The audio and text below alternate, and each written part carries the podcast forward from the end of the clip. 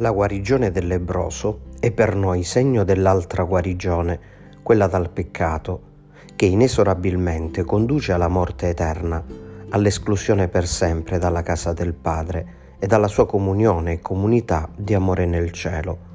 Con Gesù è finita per sempre la nostra esclusione da Dio, il nostro esilio dalla sua casa.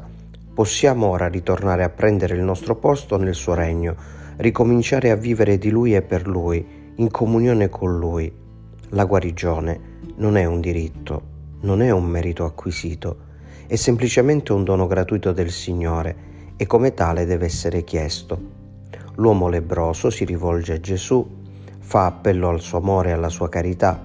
Gesù risponde manifestandogli tutta la sua misericordia e la sua pietà. Per questo è venuto sulla terra, per dare la guarigione all'uomo Vuole però che il lebroso non fraintenda il suo gesto. Egli non è venuto a guarire dalla lebbra del corpo, bensì dalla lebbra dello spirito, dell'anima.